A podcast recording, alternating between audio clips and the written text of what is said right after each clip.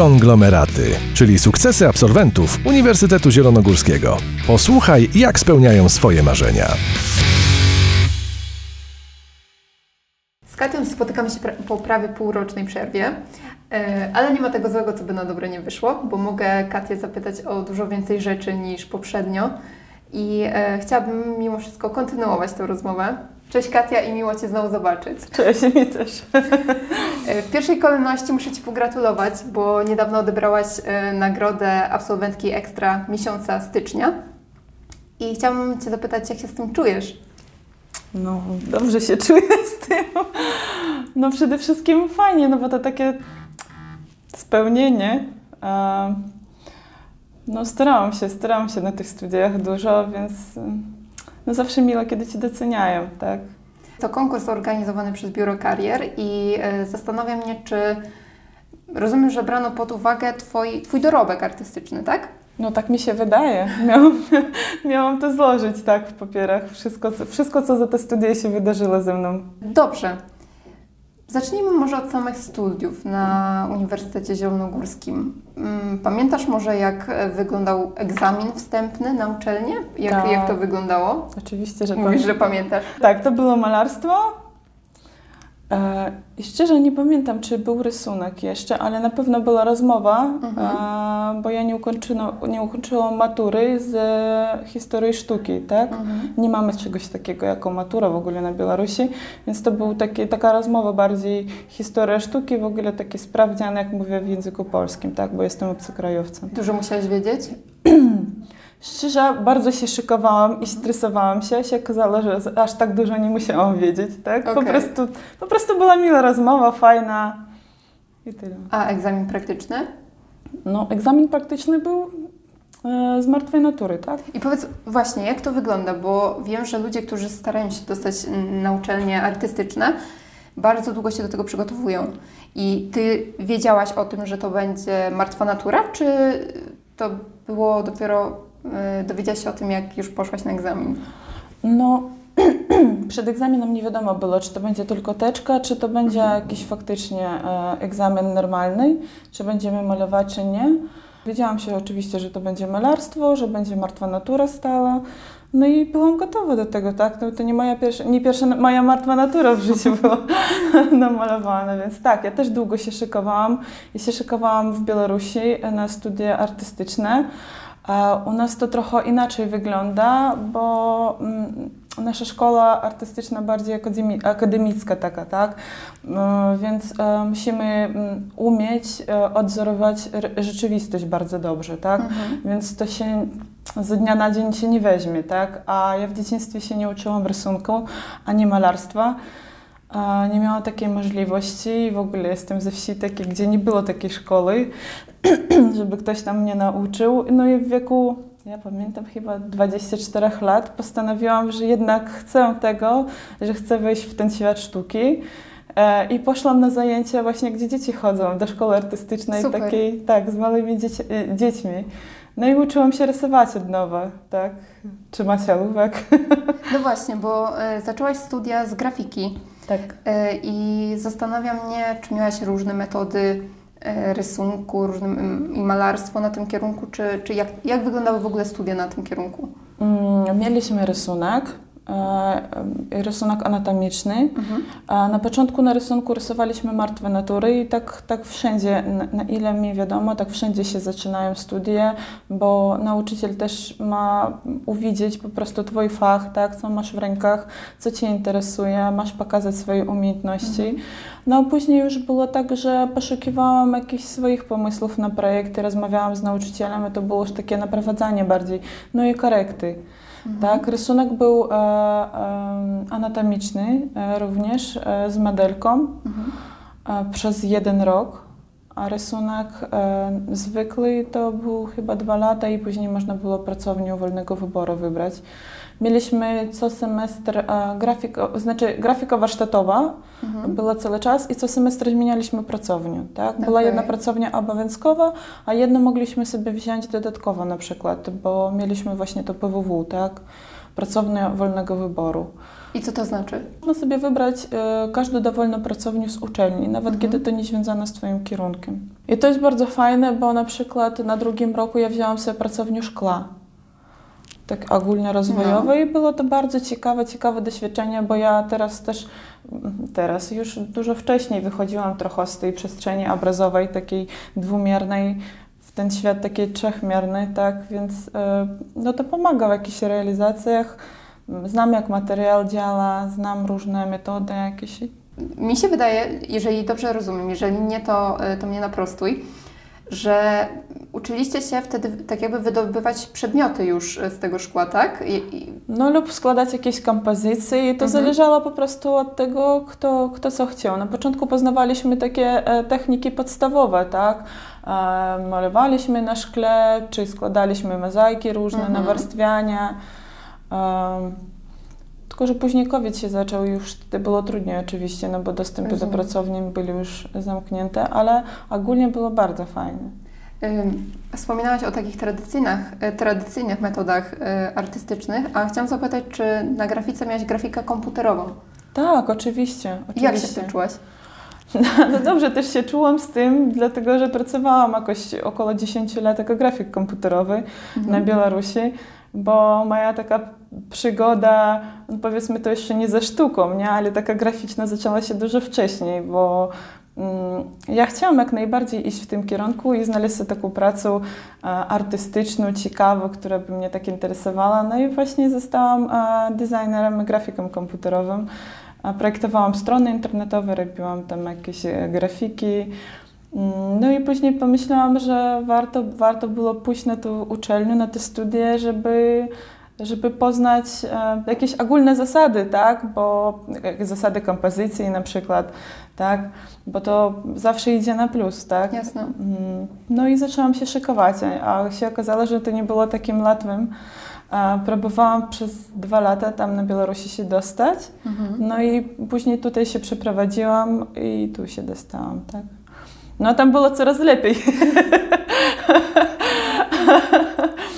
A Coraz lepiej, coraz więcej balów nabierała, ale i tak mi się nie udawało, żeby przejść. No i my mamy dwie uczelnie chyba na, na, jakby na cały kraj e, Mhm. artystyczne, no i wszyscy próbują tam się dostać, więc konkurs też mamy Rozumiem. bardzo duży, tak.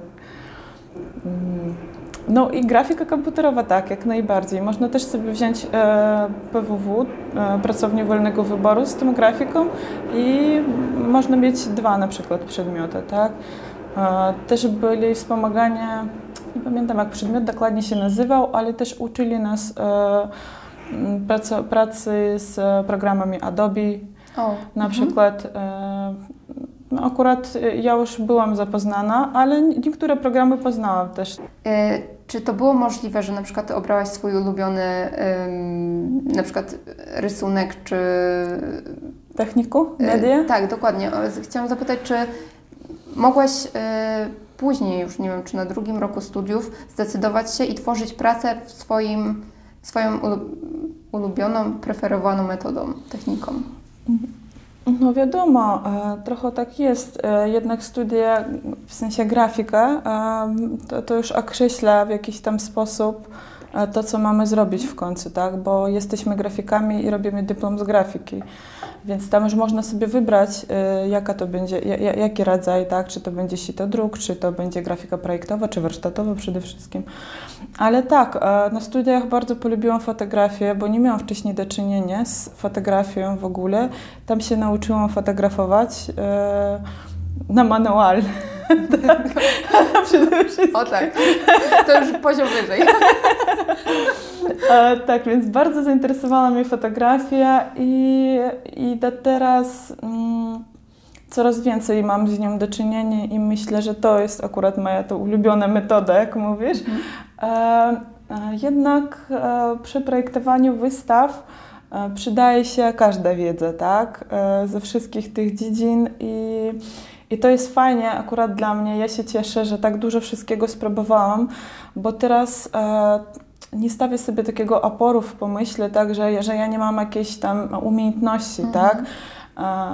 Przynajmniej jakieś tam podstawy znam i zawsze można oczywiście się doszkolić tam gdzieś w czymś, ale nie boję się tak wyjść w tą przestrzeń, e, jakoś bardziej e, śmiało, otwarcie myśleć o tych pracach, tak, że to nie muszą być tylko grafiki czy po prostu wydrukowane zdjęcia, tak. E, W naszym filmie wspominałaś, że studentom radzisz, żeby dużo pytali i mówisz, że sama dużo pytałaś i zastanawia mnie, czy zadawałaś dużo pytań też w kontekście studiów, uczelni, praktyki artystycznej. Tak, tak, jak najbardziej. Interesuje mnie po prostu e, e, da- dalsze wykształcenie, tak? Teraz studiuję magisterkę i chcę iść jeszcze dalej, więc oczywiście pytałam u wszystkich, jak to było, jak to było, jak skończyli magisterium, jak, jak to było, jak zrobili doktoraty, a jak to jest w ogóle zostać profesorem. Może za wczesne pytania, A ale... myślisz o tym? Tak, myślę, czemu nie? ja lubię, lubię naukę, tak, po prostu i no czemu nie, tak, więc Ale to też dobrze, że widać, że trafiłaś w takim razie na kierunek, który Cię naprawdę interesuje, Tak, bo tak. niektórzy przerywają naukę już po, załóżmy, po licencjacie czy magisterce i nie chcą tego kontynuować. powiem Ci tak, że, że czym bardziej wchodzę w to, tym więcej mam frajdy, tak, no bo to jest, to jest takie, czytasz książkę, czy nawet tej historii sztuki. I myślisz, no co mnie tutaj jeszcze spotka takiego ciekawego, naprawdę oni to robili, to było tak, mieli takie pomysły, niesamowicie, tak, więc naprawdę to po prostu nakręca, nakręca na dalsze takie działanie i interesuje, tak, po prostu. E, W 2021 roku, czyli w roku obecnym, e, obroniłaś swój dyplom. Tak. E, I chciałam Cię zapytać, jak wygląda obrona na Wydziale Artystycznym, bo wygląda ona zupełnie inaczej niż na pozostałych wydziałach i kierunkach. No bo my w sumie robimy dwie pracy Mhm. dyplomowych. To jest praca pisemna, Mhm. teoretyczna i praca praktyczna. Praca pisemna e, to, Są nad, e, osobne tematy, inne? można wybrać osobne, można wybrać powiązane jak najbardziej, to, to jak to sobie życzy. E, Moje tematy niby byli osobne na początku, tylko później e, w trakcie pracy wszystkie te przemyślenia po prostu i ta nowa wiedza jakby sprowadzili mnie do tego, że jednak to powiązanie było bardzo mocnym, tak, przy obronie. I piszemy pracę teoretyczną i szykujemy pracę praktyczną, tak. E, Praca teoretyczna, się bro, bronimy się w jeden dzień. Mhm. Na początku to jest obrona teoretyczna, a później praktyczna. Mhm. No i te prace mają zostać wywieszone tej, tej, tej, tej, części praktycznej. Tak? Czyli to jest obowiązek, że musi być tak jakby wys- wystawa. tak jakby wystawa, tak. Nie musimy robić wernisażu, Mhm. ale tak, e, prace mają być zaprezentowane e, w należnej im formie. Tak. Opowiedz o swojej pracy. Em, Co mam opowiedzieć? Ciężka była ta praca. E, Jak wyglądała, na czym się skupiłaś? Bo my to wszystko tak naprawdę przedstawiłyśmy mm, w bardzo małym wątku w filmie, a chciałabym, żebyś opowiedziała, na czym Ty się skupiłaś i co było tematem Twojej pracy. Ja fotografowałam mieszkania opuszczone przez ludzi. y, Najczęściej to było z powodów choroby lub śmierci. A Dla mnie to była taka sytuacja szczególna. No po pierwsze, bo ja sama wcześniej bardzo straciłam ojca i więc ten temat e, śmierci czy takiej utraty, zniknięcia po prostu człowieka z twojego życia, on jakby mi towarzyszy e, przez całe życie moje. E, Bardzo zaskakującym w, ty, w tych mieszkaniach mnie było to, że wychodzimy z tego życia zostawiając wszystkie tak naprawdę wartości, które, które nam się wydawało, że to są naszymi wartościami, tak? Zbieramy jakieś rzeczy, mamy jakieś zdjęcia, to, to są takie nasze prywatne, nasze takie ulubione, z czym nie możemy się rozstać, a tak naprawdę nic nie możemy tam ze sobą zabrać, tak? A najbardziej też było takim zaskakującym, że wchodząc w to mieszkanie, widziałam, kto tam mieszkał, tak? No bo, bo po tym po prostu jak osoba to obstawia, jak, jakie dobiera, nie wiem, mebli, kolor tapet, czy, czy nie wiem, zaslon. Tak? Ale co mo- mogłaś wywnioskować, że to jest kobieta, mężczyzna? Kobieta w tym wieku? Mniej więcej, tak, tak. No, naj, najwięcej to byli starsi ludzie oczywiście, bo- to jest normalna, normalna sytuacja życiowa, tak. Ale tak, na przykład e, było takie mieszkanie moje ulubione. Tam, kiedy tam weszłam, to pomyślałam, że pewnie osoba, która tam mieszkała, e, była związana z naukami ścisłymi, czy to tak matematyka, czy to fizyka. Tak, było wszystko poukładane w tym mieszkaniu, wszystko miało swoje miejsce, wszystko było tak uporządkowane i moje zaskoczenie było po prostu niesamowitym, kiedy weszłam do salonu i na półce z książkami uwidziałam e, książki po matematyce, po fizyce. Jedna. Tak, tak, tak. Więc wchodząc do tego mieszkania, po prostu było czuć, czuć tego gospodarza i się wydawało mi, że on gdzieś tam zaraz mnie przywita. Więc e, to były zdjęcia, zdjęcia wnętrza, a tak naprawdę można to nazwać portretem może nawet, tak? Mhm. Bo, bo to była praca o człowieku, chociaż człowieka tam nie było na tych pracach. Bardzo ładnie to podsumowałaś. Powiedz, y, długo trwała, y, trwało przygotowania do, do tej wystawy? No, przez cały rok e, rozmawialiśmy o temacie i tam cały czas coś robiliśmy z tym. Na początku to były tylko pomysły, bo oczywiście to, co wyszło po roku, to już było zupełnie nie, tym początkiem tego projektu, tak? E, Coraz więcej wątków wchodziło, coraz więcej pomysłów z tym związanych, zrozumienia też tej pracy, zrozumienia tej koncepcji i dobrania tym jakichś e, nowych rzeczy, e, później jak to też będzie zaaran- zaaranżowane w przestrzeni galeryjnej, czy to będzie tylko wydruk, czy jaki to będzie wydruk, na Mhm. czym, na jakim podłożu, czy on będzie powieszony w ramy, nie ramy, jakie to będzie miało wymiary. Więc moja praca była, moje zdjęcia same były wydrukowane e, na tapecie. W ogóle to była tapeta.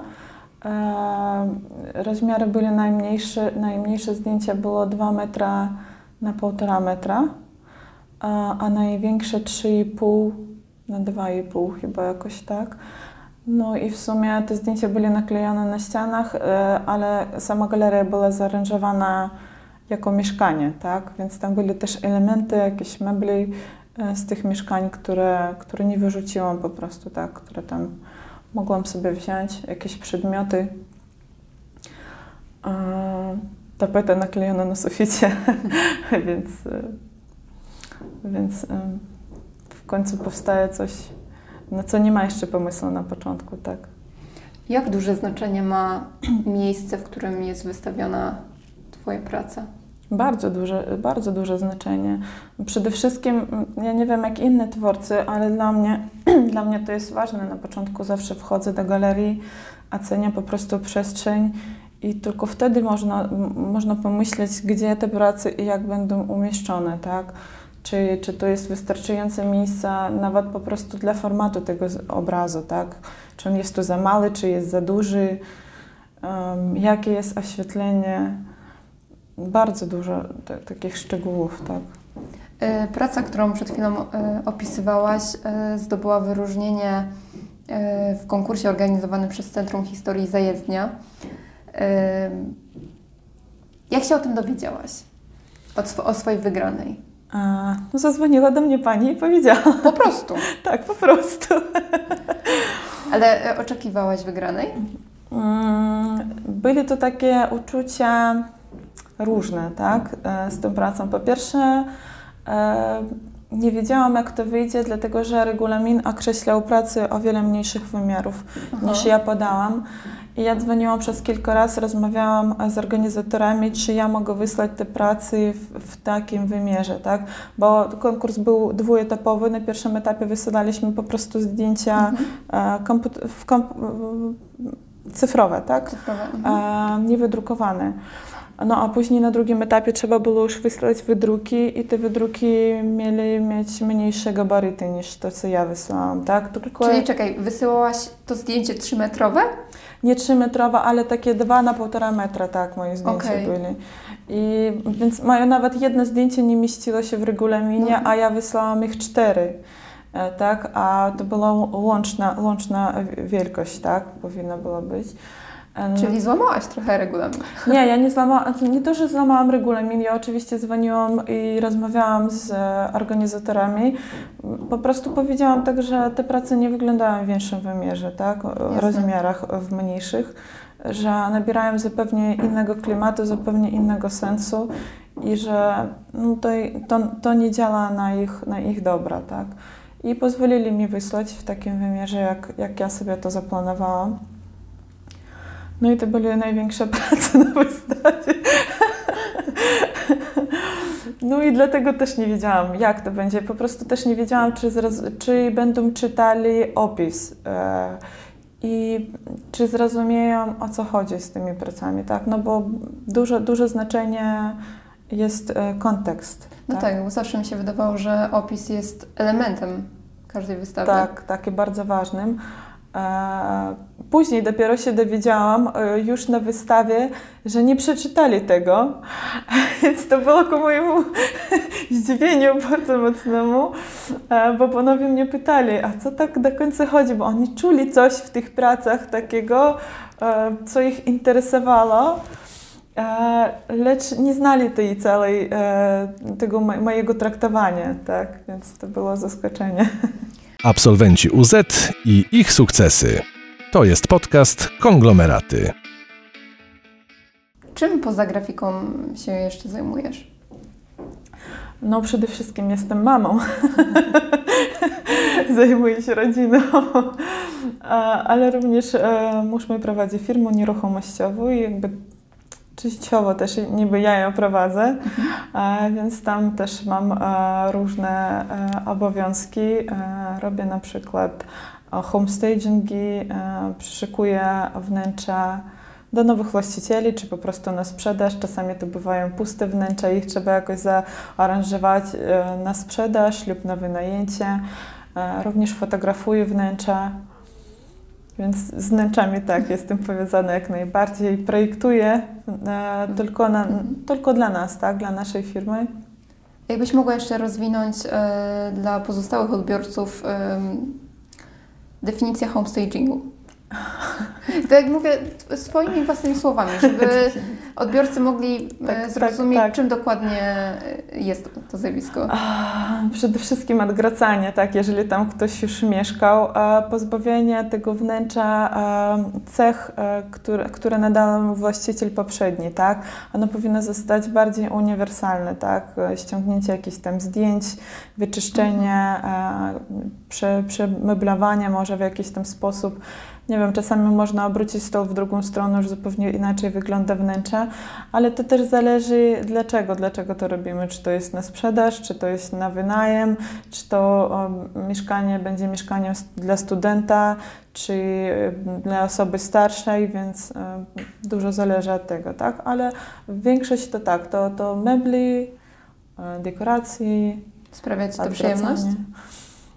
Tak, daje to taką frajdę i można trochę odpocząć, tak, bo to jest... E, oczywiście przy każdej pracy trzeba myśleć, tak, ale chodzi mi o to, że to nie jest taki ciężki temat, tak, więc e, nie, nie są ciężkie przemyślenia, są piękne rzeczy, więc czasami można, można troszkę poszaleć. A fotografia? Fotografia. Fotografię, uwielbiam fotografię, co mogę powiedzieć. Ale zajmujesz się jeszcze? Tak, tak, fotografowaniem wnętrz. Teraz bym chciała wejść w fotogra fotografię komercyjną, tylko mhm. też staram się do, do, nawet do tych prac takich komercyjnych e, podchodzić e, z takim bardziej artystycznym umysłem, tak?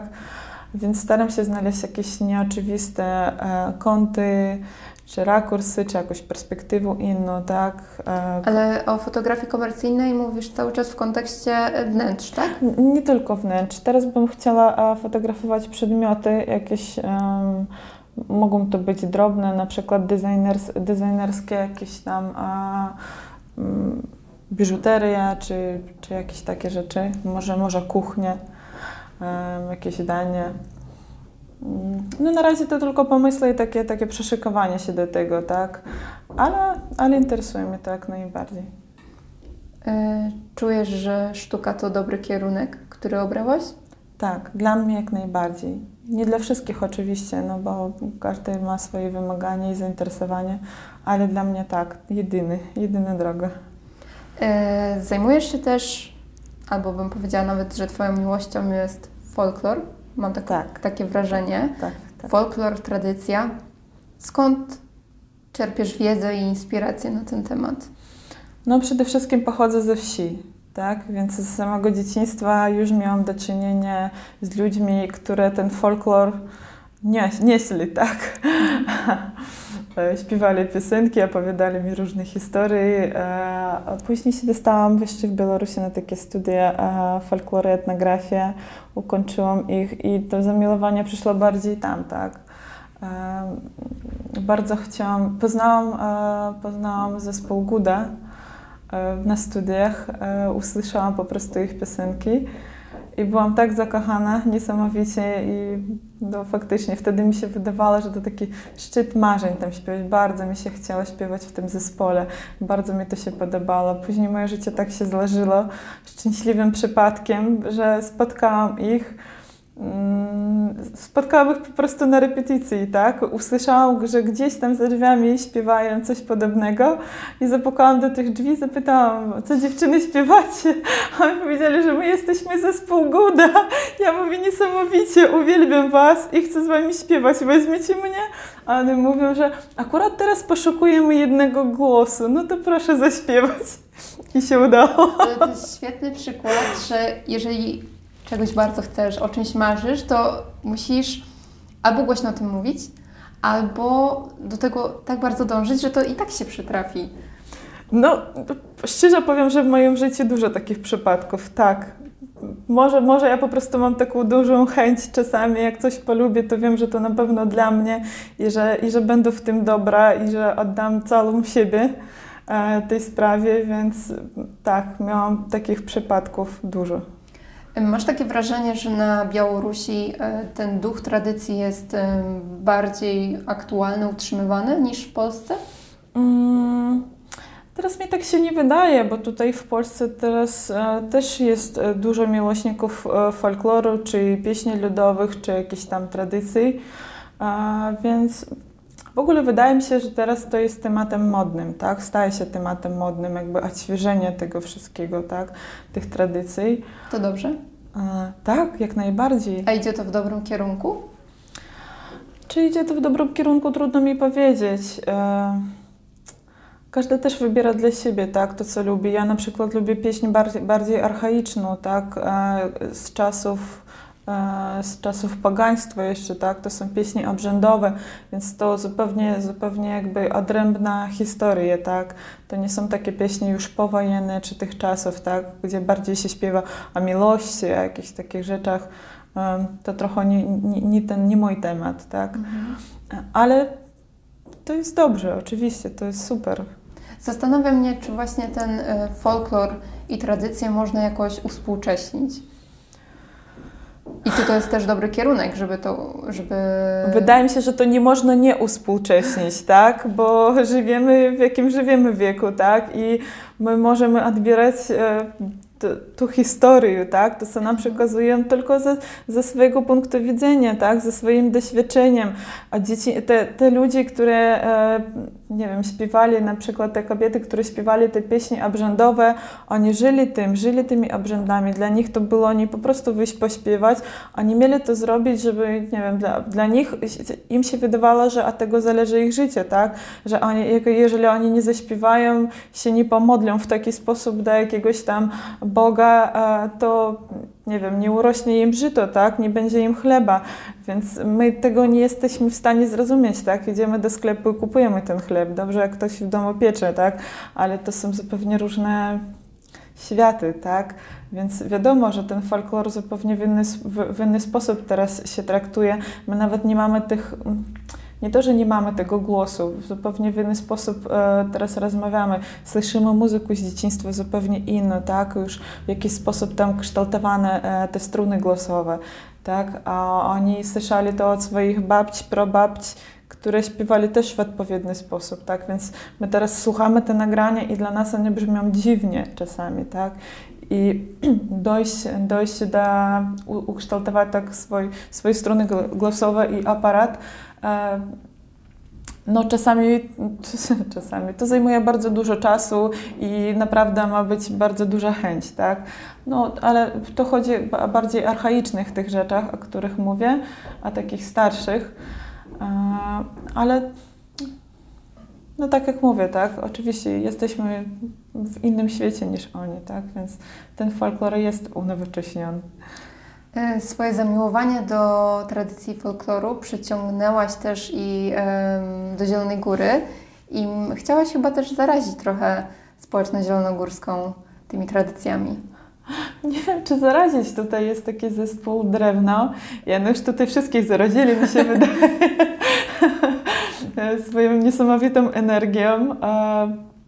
No, ale tak, e, robiłam tutaj warsztaty śpiewu białego, e, warsztaty cykliczne, e, opowiadałam trochę o tradycji białoruskiej, pokazywałam stroje ludowe, nawet przychodzili do mnie dziewczyny i próbowaliśmy tworzyć jakiś zespół, ale to wszystko było przed jeszcze moją ciążą, więc później to tak pohamowało trochę. No teraz jest sztuka, więc próbuję to wszystko też połączyć, ale to jak mówiłam, tak, e, warto mieć po prostu to pole manewru, tak, żeby później z czegoś, z, te, z tego wszystkiego coś wyjdzie na pewno, tak.